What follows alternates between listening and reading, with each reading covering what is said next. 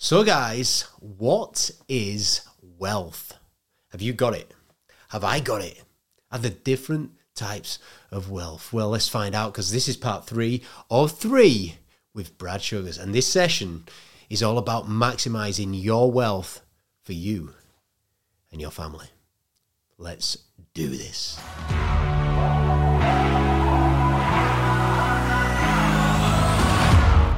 Right, Brad Sugars, let's talk about wealth. What is it? Uh, original definition of wealth that served me really well was Buckminster Fuller's definition, which was the ability to live a number of days forward. Meaning, if I stopped working right now, how many days forward can I live at my current lifestyle without working? Interesting. yeah. So it's like until that number is infinite, you got to keep working type thing. And so most people do the 40 40 40 plan, 40 years, 40 hours a week to retire on 40% of what they made during that period of time. And so and and it was I remember watching dang, I forget how old I was, probably 10 or 11 as a kid. I remember this TV ad which was like a financial ad of some sort and it was the guy walks in the house and he says to his wife, Yep, Doc says I'm fit as a fiddle. I'm going to live till I'm 90. And she looks at him with this really worried look on her face, but, but we can't afford for you to live till you're 90. And that stuck in my head as, what do you, what do you mean you can't afford to live till you're 90 type thing? And it was like the whole idea of people are outliving their pension is a massive thing. It's why pension funds around the world are going bankrupt because, you know, A, they've ruined the money or spent the money on stupid things, but there's just no ability to support the longevity of life. And that's why people are working a lot later in life and they don't create wealth. What they create is an income stream that they spend every single month and they get to the end of their working time and their only real asset is their house if they've got one of those. Um, so, yeah, that's where the challenge falls in. Quite like the framework though, the 40 40 40. Now, is that a good framework or the best That's the framework? worst framework possible. Uh, but how common is that? But, but it's what we were taught. No, well, not everybody's taught that. You know, because in the what you're taught 1950s, in the 1950s, now I forget the author's name. They wrote a book about working for the man. right. You know, and it was this whole thing of you in the 1950s. They taught that uh, your job is to get a job where you'll work for the rest of your life, and the company takes care of you. And that philosophy pervaded right through. And because they'd had the 1930s and the crisis and all of that sort of stuff, this seemed to make sense to people that this is what you should be doing. You should be working for the big company and they'll take care of you. They'll pay you your pension. uh, You know, you'll get your lifelong service medal and all of those sorts of things. I mean, that's the retirement age over here now is what, 67, something like that. It's not 40. Well, the retirement age is going to keep going up and up and up. There's no two ways about that. Um, and that's not through anything other than people don't understand money. Like, let me give you an example of two countries that have thought about this. So, in Malaysia, where we employ people, uh, we have to put in, I forget the exact percentages. Singapore is 21 or 22 and 20%. We have to put in 20% of their salary into a savings fund, and they have to put in 20% of their salary into a savings fund. So the government insists that people save money and invest that money. They're allowed to invest it in their own home. They're allowed to invest it into the stock market, in the share market. Uh, not allowed to short the market in Singapore, which is an interesting one. Malaysia does the same sort of philosophy. So you've got the Australian government that has a, a, a superannuation system, which is based on 11% of the salary of someone being put into a lifelong investment fund. They're making people do this so that they know it's there uh, later on in life. But what what we've been taught is the philosophy of money that you get a job, you work, you pay your mortgage, and this is where the millennials, millennial generation, are looking at it differently. They're saying, "I don't want a mortgage. I don't want to go through what my parents went through. I'm happy to pay rent, but I don't want to go through what my parents went through. Of you know, the, in 2000, 2008, they've seen all of these generational shifts of money." That they don't want to deal with that stuff. They want lifestyle more than owning your own home and doing all of that sort of stuff. So it's changing the shape of. Are we in a wealth or a lifestyle revolution right now? Oh, we're definitely in a lifestyle revolution uh, in the way that the world is, but we're also I mean, we got to go way back. If you want to understand money, you go back to turn of the century where it was an agrarian age majority, right? The world was agrarian age. Well, who won the agrarian age? Basically, the British won the agrarian age. Okay, they owned the most land in the world India, Australia, Canada, tried to take the US. The US said, we don't want to pay taxes. Everyone says it was about freedom. No, it wasn't. It was about not paying taxes. Hence the Boston Tea Party. We're throwing the tea overboard instead of paying taxes, right?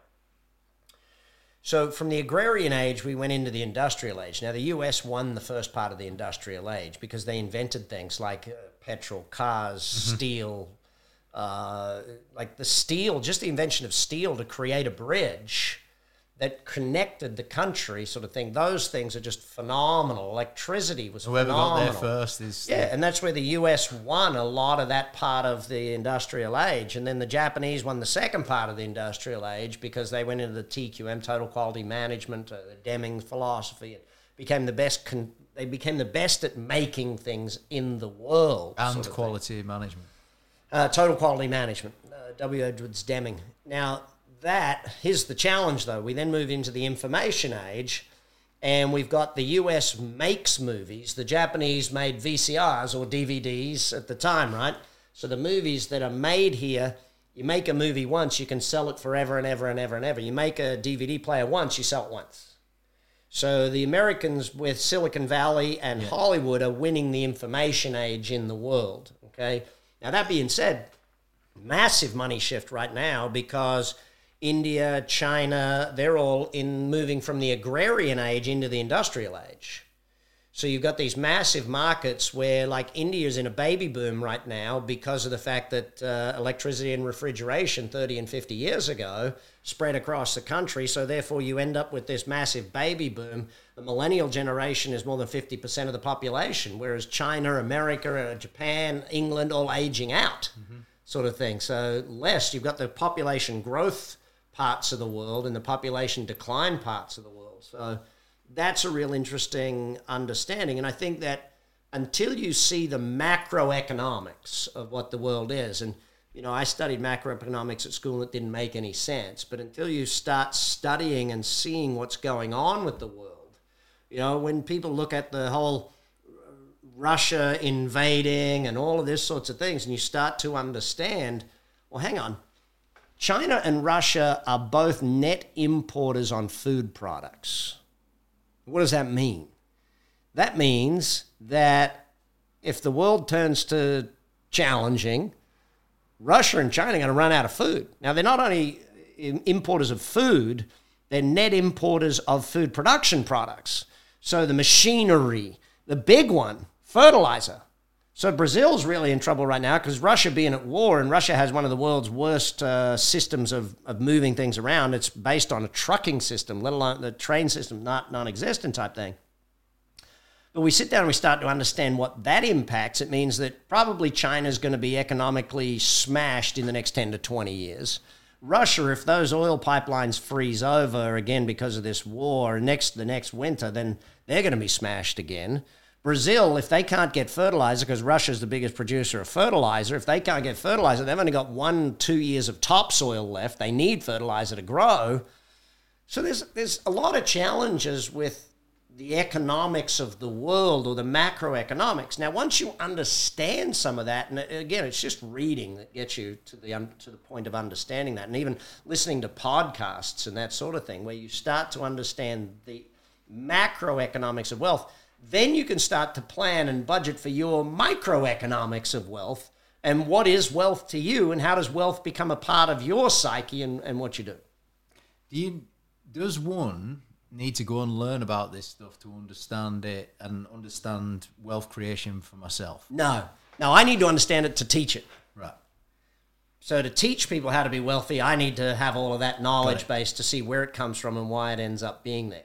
See, if I go back to the agrarian age gets one, the industrial age gets one. Now we're moving back into that industrial age. That's why we're seeing multimillionaires coming out of Mexico and India and all of these other markets that are entirely different to everywhere else in the world. Now, the reason I do say that, though, is that if you're going to become a millionaire, where do you want to be selling things? You want to be selling things where the majority of it is being sold. How many telephones are sold in India every month? How many new swimming pools? How many doors? How many tables?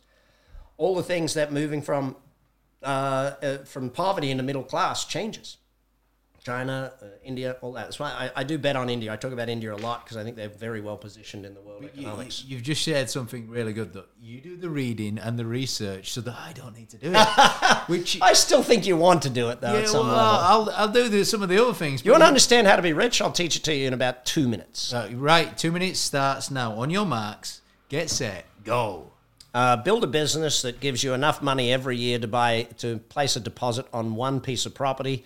Rent out that piece of property on a 20 year mortgage. 20 years later, you're rich. Do that with 20 houses, or 10 if you don't want to be super rich, 20 if you want to be super rich, and you're done. Wasn't even two minutes. No, it wasn't. It was like See, why is real estate the number one producer of wealth in the world, James? This is a, I'm, I'm going to ask you a question here. Why is real estate the number one producer of wealth in the world? passive Okay. No. Let's go back a step. because Businesses create the income. Banks lend against income. People go, no, oh, I'm going to buy an investment property. I'll get it at 80% value, therefore I'll get the loan. No, no. Banks lend against income, not against the value of the asset. So I buy a house, and let's just, for argument's sake, let's say the house is a million, right?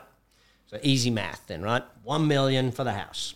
200 grand needs to be paid as a deposit. Now, in some markets, you're going to need 300 grand, other markets, you're going to need 50 grand. But on average, you're going to need 20% of the value of the property to buy that piece of property. Real estate is 20% down, 80% borrowed, right? Who pays the 80%? the person you're renting it out to. The tenant. The tenant doesn't pay rent, they pay the mortgage. So over 80 years, that person pays that, uh, so over 20 years, that person pays that mortgage for me. So at the end of 20 years' time, I own it outright. Now, to make this really simple, you got young kids, right? Imagine when your kids were one, you went and bought a house for each child at mm-hmm. one year old, 20% deposit down.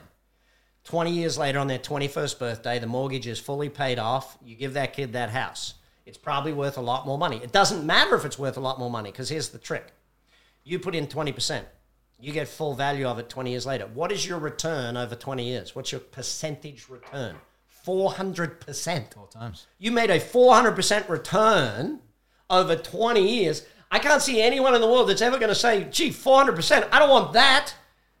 And, and like people are just, and, and it's probably doubled or tripled in value over that 20 years, okay? Especially if you didn't buy in the, like the middle of the country where there's just so much land, it's not funny. If you bought anywhere near the outside edges of a country or close to a city, it's going to have, have gone up again, that's doing research and doing learning. You've got to understand that stuff. But if someone's going to pay for 80% of it, let's say I said to you tomorrow, James, you can buy Amazon shares. Buy as many Amazon shares as you have 20% deposit for. And in 20 years' time, I'll give you all of those Amazon shares fully paid off. Would you buy them? Of course you would. Why don't people do that with real estate? It blows my mind why people aren't buying more and more real estate What every day. stops people doing it? Or they heard from their brothers, uncles, next door neighbors, best friends, sister that, oh no, real estate's a bad investment. I, I think there's more than that. I lost money on real estate. I, mean, I think there's Didn't you hear about the housing crisis? Oh, but someone had a tenant and the tenant lit a fire in it, and and like, Pain. you know what actually stops people, James? Real simple thing. They just can't be bothered. Comfort. They can't be bothered. I want to be rich, but I don't Intentions. I don't need to be rich. No I don't. I don't have to do it. I'm not actually going to do it.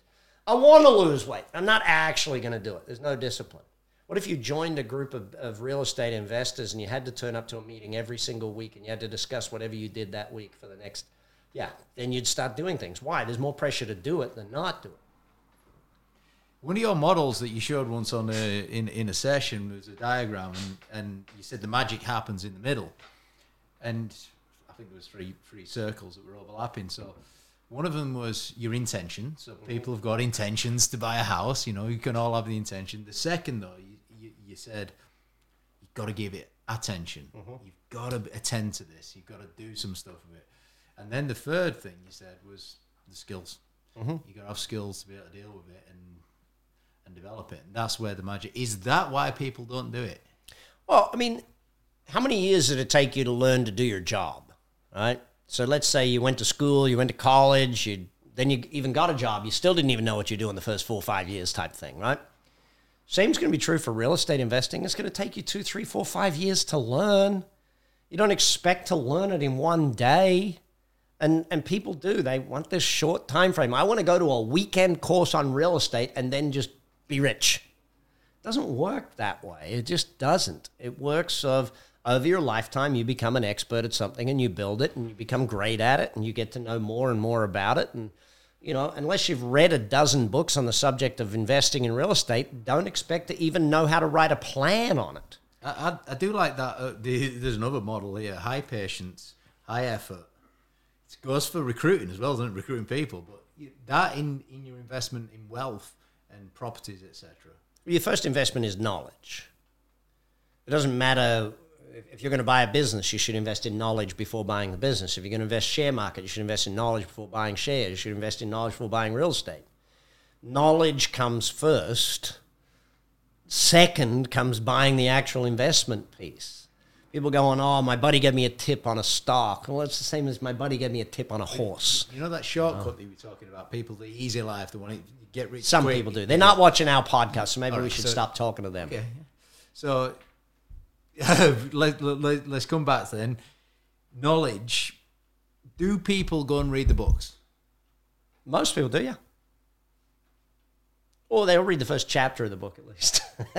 It does give you energy, that you know. But yeah, I, I do like that other. well, this is why I do love audiobooks because you complete them type thing. It's, someone I don't know who I don't know where this came from, but money loves speed, success loves speed. Doesn't like you to procrastinate on the book. It likes you to get the book and read y- it. your brain fights against speed of change. Right. The human brain, John Assaraf talks about it in his book, uh, what's it called? Innercise. The, the human brain doesn't want change. It wants safety. It wants security. Homeostasis. So it wants you to stay the same. So you're going to have to change over a period of time, not over a period of days. Again, if it took you 10 years, James, to learn how to be an amazing investor in property, it took you 10 years, you didn't even buy one piece of real estate in that 10 years.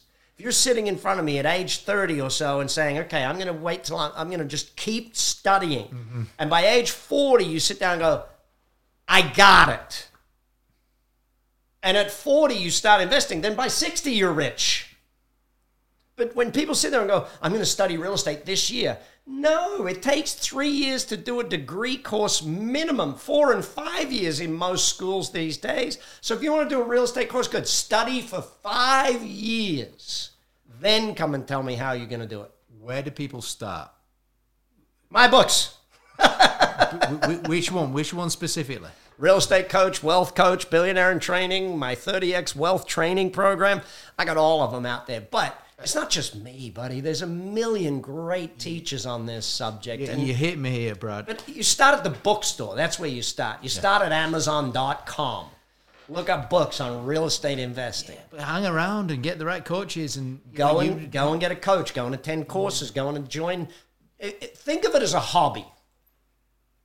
If you were to take up a new hobby, model airplanes, what would you do? Well, you'd go to the model airplane store. You'd go and hang out with other model airplane people. You'd go and find someone that could teach you. You'd join a model airplane club. You'd go watch model airplanes fly on the weekends. You'd start reading model airplane magazine. You get the point, right? You join podcasts. You join, you join, you join. love the fact. Te- treat it as a hobby, and all will be fine. Treat your own wealth creation as a hobby. Mm-hmm. Beautiful. and create a business. The business is called Your Name Wealth Limited or a trust, depending upon where you're at in the world. Okay, I'm not giving financial advice here. Can we make sure that rider is on the thing? You, you need to set up an entity that is your family wealth entity. It has to have bank accounts, it has to have, it has to have, right? So then you build a business plan. So the Vincent Family Wealth Company, Trust, whichever it is, the Vincent family sit down and write a business plan.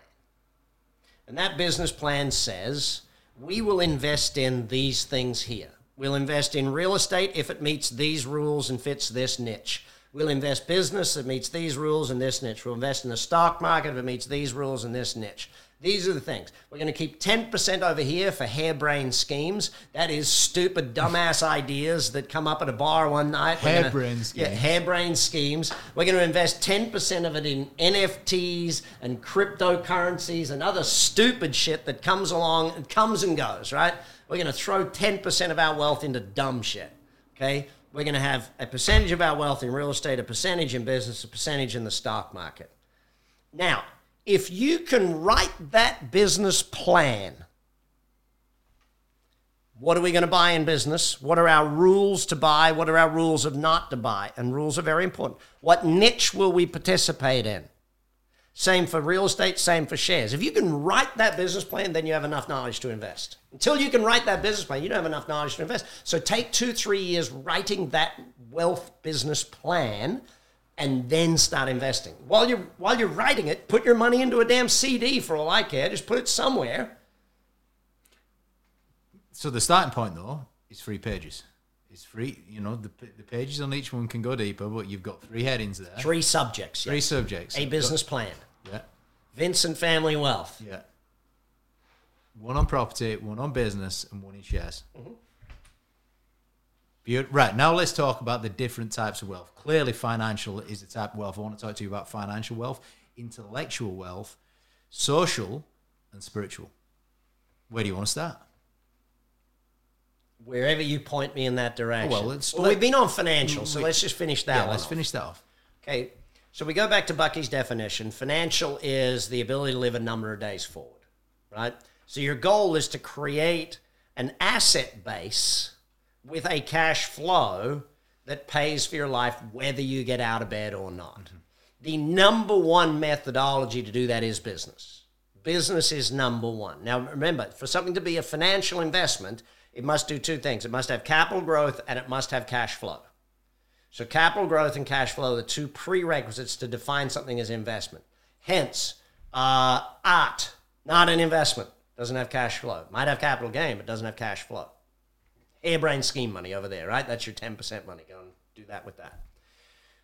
If I'm in business, I want to know what type of businesses I will buy, what type I won't buy. What are your rules around that? And again, it, it, if you have enough knowledge to know your rules, then you have enough knowledge to invest. So invest in knowledge until you get enough knowledge to build your plan. Business is really about creating an asset that works without you to create massive cash flow. Business is great cash flow, amazing capital gains, but mm-hmm. also great cash flow. You want to always have at least one business in your portfolio so that you've always got something that gives you A, tax deductibility, and B, cash flow okay because if the if the world goes to crap and economics hit a negative point you want to make sure that you have cash flow if you are asset rich and cash poor and the market turns you have to sell your assets for below what you paid for them and you lose basically everything so you got to always have cash flow and cash and that sort of thing real estate is really about building capital value so the more capital value you can create with real estate, the better it is. The stock market is about cashable capital value and cash flow. So you, the great thing about shares and the stocks is you can cash them out at any point in time. If you need cash, you can get cash. So you never have to worry about selling hard assets when you've got it. You've got enough cashables to be able to live through that period. All right. So there's financial. Which one's next? Great wrap up there on financial. Let's go intellectual. What is intellectual wealth? Um, the ability to think for yourself. I think that's possibly, you know, when look at this, uh, and I was just I visited my daughter in Florence, and and we were going through this about the three stages of being a parent. Stage one is the kids think what you think. Stage two is about them thinking what their friends think, and stage three is getting to the point where they think about what they think. You know, it's where their third stage is what do I actually think? What where do I want to vote? What do I believe in the world? Where do I want to live? What do I want? Like making their own decisions, defining who they are as a person themselves, type thing. The the intellect is someone who has done enough, seen enough, read enough to be able to fill in the jigsaw. Connect the dots. Fill in the jigsaw. Yeah. I like to put the four points out, make the outside rim, and then just build who you want to be. Now, here's the greatest thing about that: you build a new jigsaw about every seven to ten years. Is it ever expansive? You know, there's Yeah, every every seven to ten years, you reinvent yourself. You can go through a whole new career every seven to ten years. It's not hard. and you know, becoming a vision of your future self and reinventing yourself. Does that start with a decision on who you want to become in seven to ten? Who do I want to be? What what do I want my legacy to be? What do I want to be known for in this lifetime? If if I'm remembered, what am I going to be remembered for? and start building the jigsaw. Is every piece of the jigsaw, because we're talking about intellect here and wealth, is it depth of knowledge? Is it a, another book? Is it someone else that you're learning from? Is it a specific trait that you're developing? Can be all of those things. It can also be rereading a book that's a master of book. Yeah. Sometimes you're better off to re. I, I reread Michael Gerber's book, The E Myth, probably 50 times when I first started in business before I got it. You know, maybe I'm a slow learner, or maybe there's just so much in the book. But, you, but Um, Think and Grow Rich. I probably haven't reread it every year, but I've gone close to that. You know, there's so many great studies that sometimes it takes you're better off to reread than to just read it one time. Um, but what you find, and, and my wife and I do jigsaws on vacation all the time. We always buy a couple more thousand and three thousand piece jigsaws when we travel. When you've got 900 pieces in, the last 100 get a lot easier. yeah. So true. Oh, So that's the way life works is that the more pieces you've got, the easier that next piece of knowledge fits in and makes a finer distinction. Because here's one of the great pieces of knowledge about knowledge is it's not the major learnings that give us the biggest impact. It's those fine distinctions, those little twists where you go, huh, never thought of it that way. And then you go down that rabbit hole and you go, wow, that's amazing. the jigsaw analogy is amazing. And that whole critical mass point, you get to a point where it just starts getting easier, and things are moving thicker and faster, and the last hundred pieces fall into place. What are some of the What are some of the shifts that you've been through on intellectual wealth? Uh, I think the self doubt one was the biggest one. Like people often ask, what would you do differently? And I always said I would have gone faster. Uh, as a young man, unfortunately, I doubted a lot of my own decisions and I slowed down a lot of my business growth because I didn't, I was like, I don't know if I'm on the right track or not. Let's just go a little slower here because I'm not sure if we're doing it the right way. And should have gone faster and should have should have done that. So I think that's the biggest one. Yeah, but then you hear in, in, in other books and different people, researchers and psychologists that talk about some of the most successful people on the planet, and you're you're up there. So they're driven by self doubt. You can they can use doubt as a, as a driver. Yeah, but it's also a phase that you want to get through at some point in time. yeah. You Yeah. because thoughts of fear and self doubt can not lead to good places. Napoleon Hill type things. Uh, are there any are there any sort of key learning points that you say that you've been through that this is that's what I learned there, and that's why I've been the success I've been. Well, I mean, there's so many of those, James. Um, but there's no one thing. That's the point of it. You don't change your life 100% by one idea. You change your life 100% by 100 ideas that are 1%. So, or 50 that are 2% type thing. It's not a one one idea, the silver bullet, the white whale, the magic trick. No, it's it's a lot of littles that keep you on track. I remember uh, Buzz Aldrin. He had a great quote. I, I got to go in the zero gravity jet with Buzz Aldrin one time, and you know he's he's feeding me M and M's up in the middle of the sky as we're floating through the air inside this big plane, and and um, one of my favorite quotes of his is that you know you'll never always be on track. You'll always be self-correcting just a little bit, just a little bit.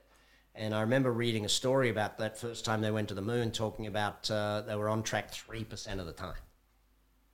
You know, so you don't always be on track, but you'll be self-correcting a little bit here and there. What I've got from you constantly in this is, you know, that hundred ideas versus one idea. It's just like it's a get out of jail card. That it's it's giving. It's like the opposite of self sabotage. This is just one of my things.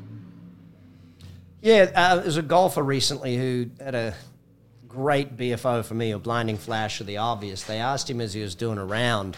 He said, "You know what happened when you hit that shot?" And he said, "Well, I have seven bad shots around, so that was just one of my seven. It was like, huh, that's an easy way to look at it. Like, I know I'm going to hit seven bad shots, so don't worry about it. Now I'm down to six. Accept it and move on. Yeah. There's a book there called Shut Up, Move On. It's sumo. You know, we keep talking about books here, but this is intellectual wealth. It's depth of learning. So that's one thing that you've got. It's depth. And is that down to experience? Is that down to rigorous commitment of reading, hanging around the greats? What is it? All the above. Eh, It's just being a learner. I I'm a think learner. it's part of your intention as well, though, isn't it? Because you spread yourself on personal, business, and wealth. Well, I, I often joke, James, that I have to be rich because I teach wealth. You know, I have no choice. Foregone conclusion. Back to that subject. But we, but we've got breadth as well because there's three. Well, I love, I just love learning. I love learning. And if you don't love learning, don't become a teacher. I mean, that's pretty simple from that perspective. But if you are going to be able to outthink, outmaneuver, you've got to out-educate yourself. The, the whole learn before you earn thing is still real today. You have to be a learner. If, you, if my dad said it to me when I was a kid, he said you can get paid from the neck up or the neck down. Neck up pays more. You know, you can be paid to lift things or to think about things. I'd rather think.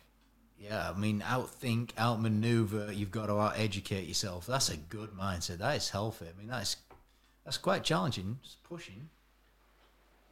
Let's talk about let's talk about social. I know you've got some good opinions on this. So, social wealth. What's that about? Family and friends, connectivity, humans.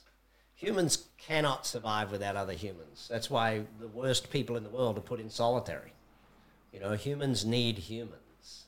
Um, but social wealth is, to me, all about those relationships that you build. Um, and it, it's pretty clear that um, the more you care about others than yourself, the more social wealth you get. Yeah.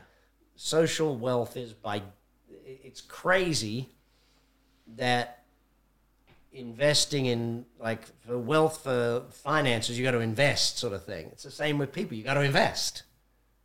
You just have to invest in people. You have to invest in others. And What is investing I was very happy the other day. I got a text from uh, two of my friends that I didn't know knew each other.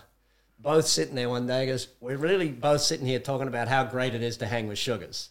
And it's like, cool. I like that. You know, I like that that's the way my friends think. That's the way that, that they look at it, sort of thing. And, um, you know, I, I want to be known. I always say friendship is about two things reaching out and showing up. If your friend has if your friend has a kid's first birthday party and you know, I've got five kids and we have a lot of friends and the number of first birthday parties I've been to, I'm 100 years old, I hmm. think. But if your friend has a first birthday party for their kid, that's a really important thing for them. So you show up. When your friend has a baby, you turn up with the cigar.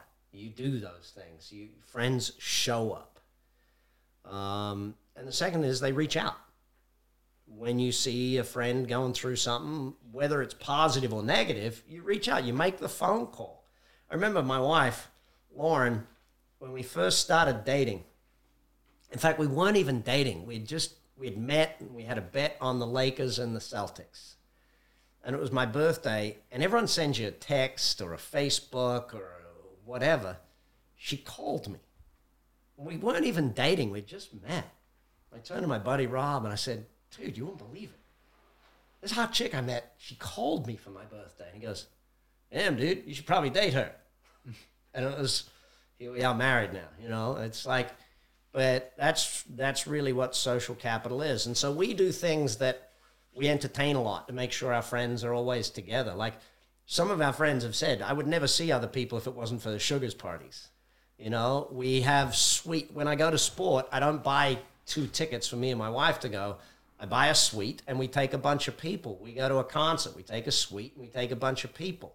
and it's not a money thing. It's a, a, a you know, you, I, I create great events that people will get to know each other.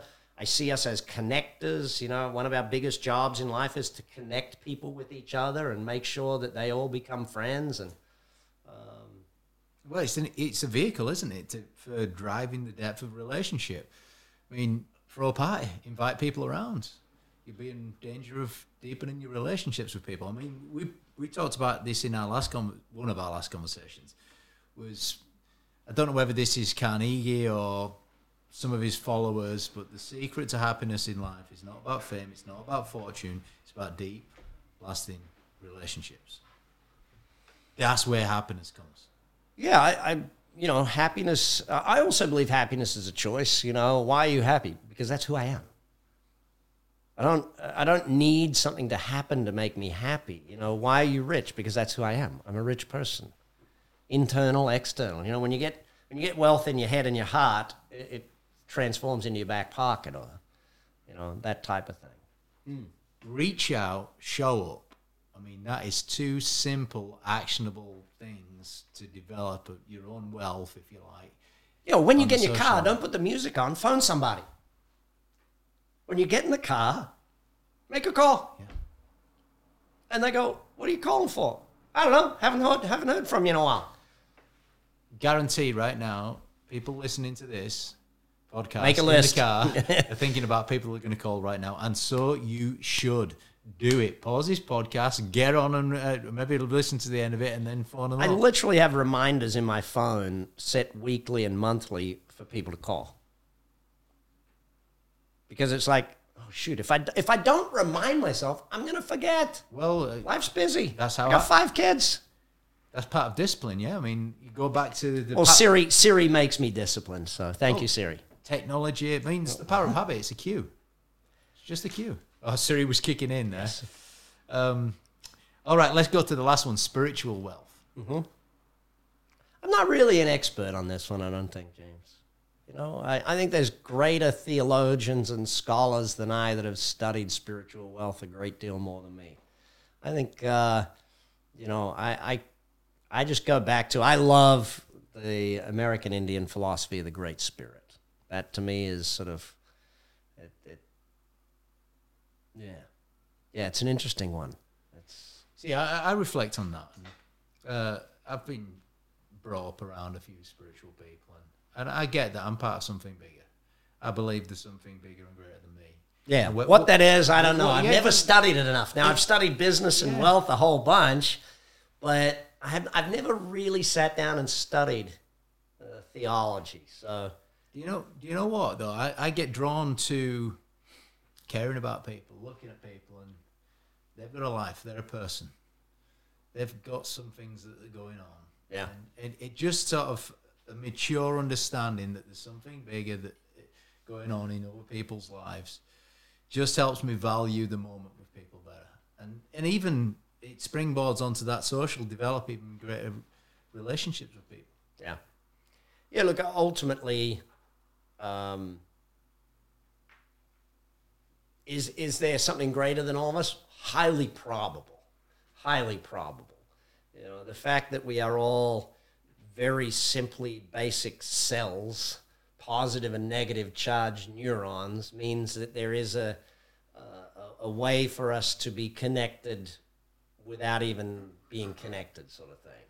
The, The whole science behind that, you know, like the, if you go into like the law of attraction, the law of vibration, Yeah. and all of those sorts of things, and you go into the science behind it, well, the, the law of attraction is simple that, you know, you're a magnet at some level. You attract and repel different things based on the chemical composition, which determines the positive and negative charge neurons in your body. And um, if you want to test that, stick your finger in a wall socket. You'll see if you're positive or negatively charged. Uh, or try dying and they'll, you know, hit you with the fibs and recharge you sort of thing and get you started again. But that, the theory of us connecting with each other on a higher plane, I, I can't argue with. I can't teach on it, but I can't argue with it. Yeah, but does it start with caring about someone else? Well, I, I think, you know, you go back to the word investing. You know, and you can call it caring. You can. I, I like the word investing in other people because sometimes you invest in them just by listening. Sometimes you invest in them by teaching them something. Sometimes you invest in them by by showing them something or taking them somewhere or doing or just hanging out with them. You know, just showing up. But investing in people, investing in business, investing in all these different things. I think if if that's you know something that I get known for, that I teach people to invest in whatever it is they care about, then that's a good thing.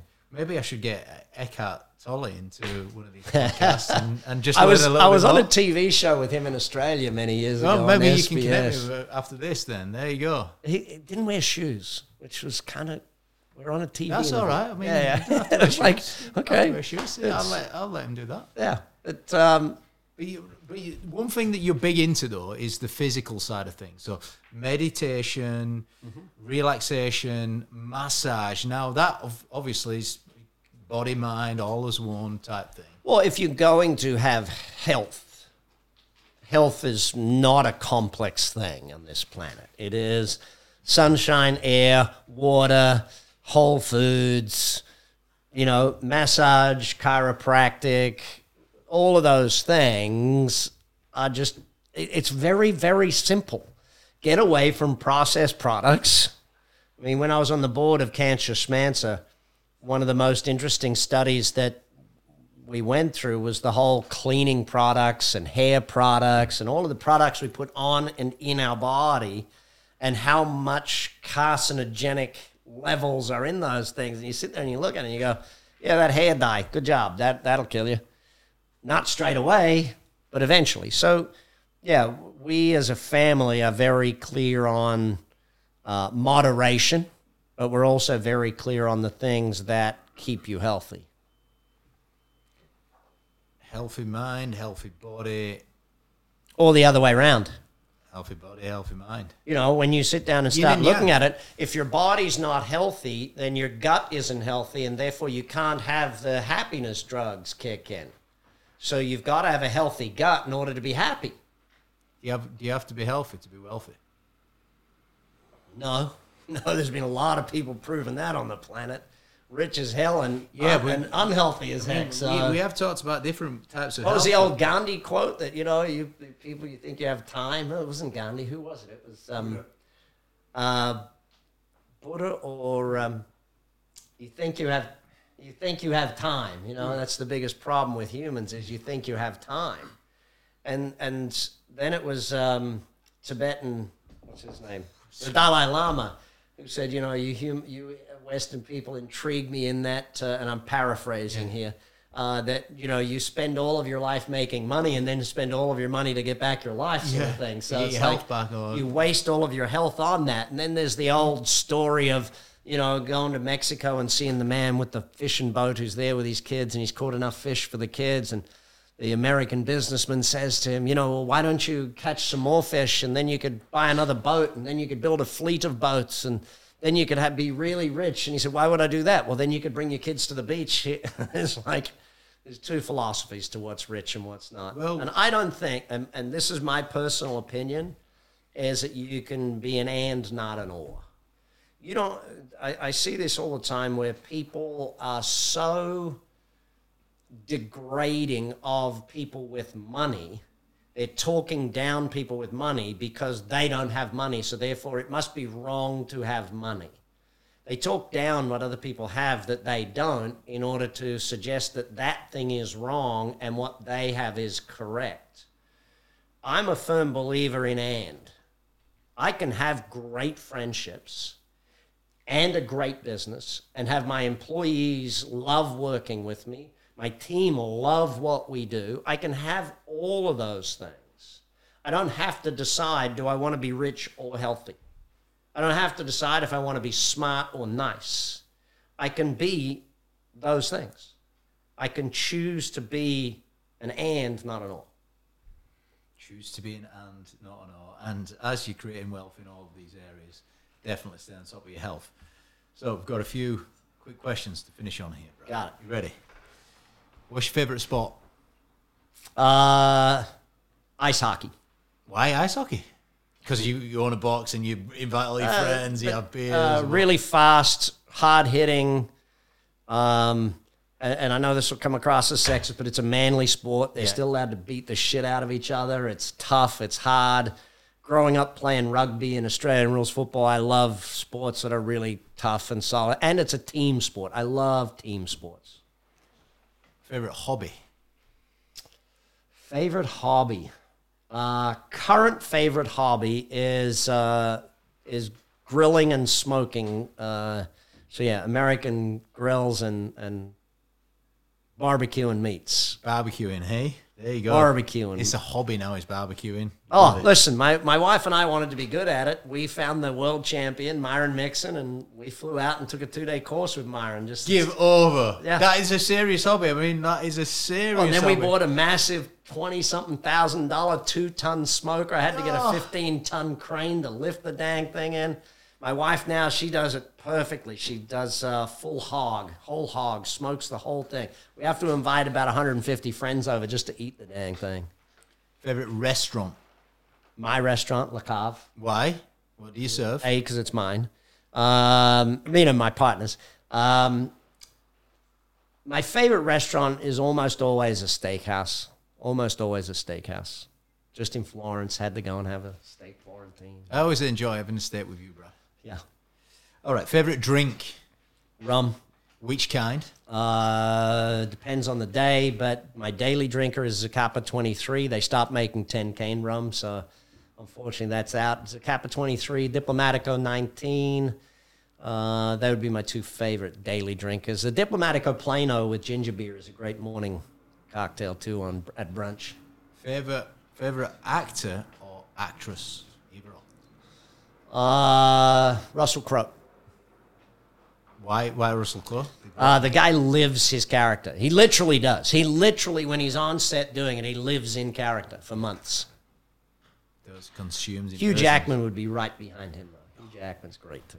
Be- Well, because of Wolverine or because of The Great Showman? Uh, both. that his his ability to be both is what I love about him. His his ability to portray such different styles. Russell's more down one genre, whereas Hugh can do the full showman and the, the Wolverine. Yeah, excellent. Favorite author?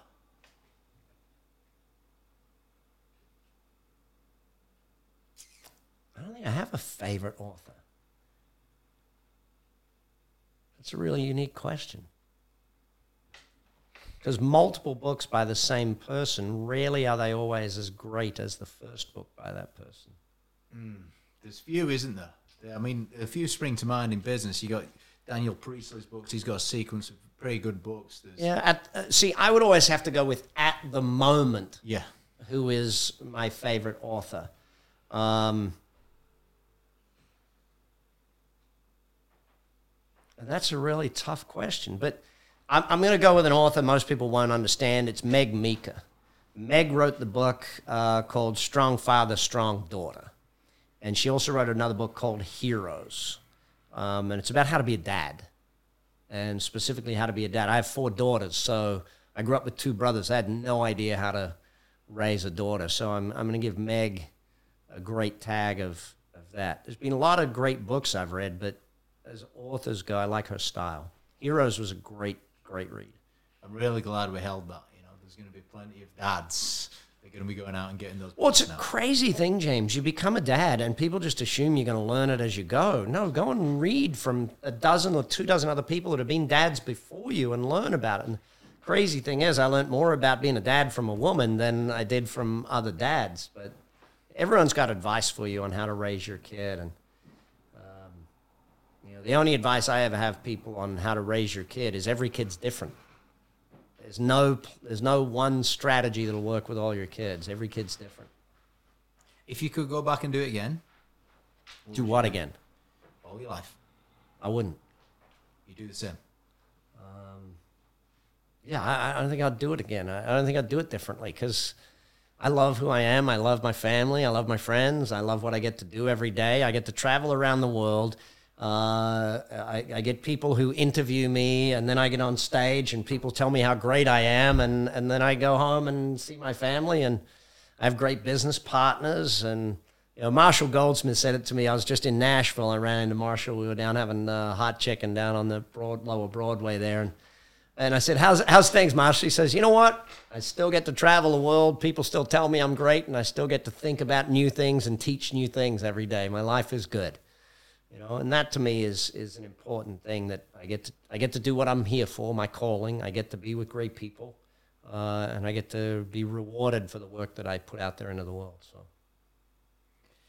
The listeners then, to encourage them to be successful off the back of this, I don't need to encourage them because they're already listening to this, so they're already encouraged. They're already inspired and motivated. what are the core one or two things that they need to do on the back of this to create wealth in their world? Uh, number one, make a list of the books you need to read. Okay, like if you want to. Oftentimes, people do their learning haphazard. They read whatever comes up or whatever's the latest trend. If you want to be a real estate investor, great. Go and find the 50 best books on real estate investing and make a list and start at number one and get through all 50. Don't don't read just haphazard. So make that list of what it is that you need to read. Number two, set up your family company or trust that is, and then write that business plan. And get enough knowledge. Keep building your knowledge until you can write that business plan. Help your kids learn it. Your kids are employees of that company. Have board meetings every quarter with your kids. Teach them what you're investing in, why you're investing in it. And it doesn't matter if that business plan takes you 10 years or one year. It's going to take you at least three. Don't expect it to take a month. Expect it to take several years because you got to gain the knowledge. Unless you've been already studying wealth for 10 years or more, it's going to take you a period of time to write that plan. Now, even if you've been studying wealth for 10 years or more and you've only studied real estate wealth, you've never studied business wealth or, or stock market wealth, then you've got two other forms to start studying it. Because a good portfolio is balanced. There's times when it's great to be investing in business, times when it's great to be in real estate, and times when it's not great to be in real estate. Where you don't, the banks aren't lending, there's no money, there's high interest rates, you're not buying real estate at that point in time. You're over here buying stocks, you're over here buying businesses. Write the plan. What's been your favourite part of this discussion on wealth?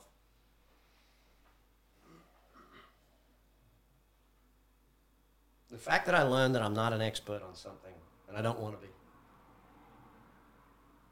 Uh, my favourite part was you focusing on being a great dad, as well as clearly a great leader, clearly an entrepreneur yourself, cl- cl- clearly a great teacher, an educator. But the importance and you know the, the fact that you're committed to go and reading them books in that other area of, of your world. Yeah. uh, Also, great book. Uh, so many great books on how to be a husband too. Don't get that wrong. I've had to probably had to read more books on that subject than I did on being a dad. That one I've had to take a lot more lessons. There you go. Thank you very much, Brad Sugars. Thank you, James Vincent.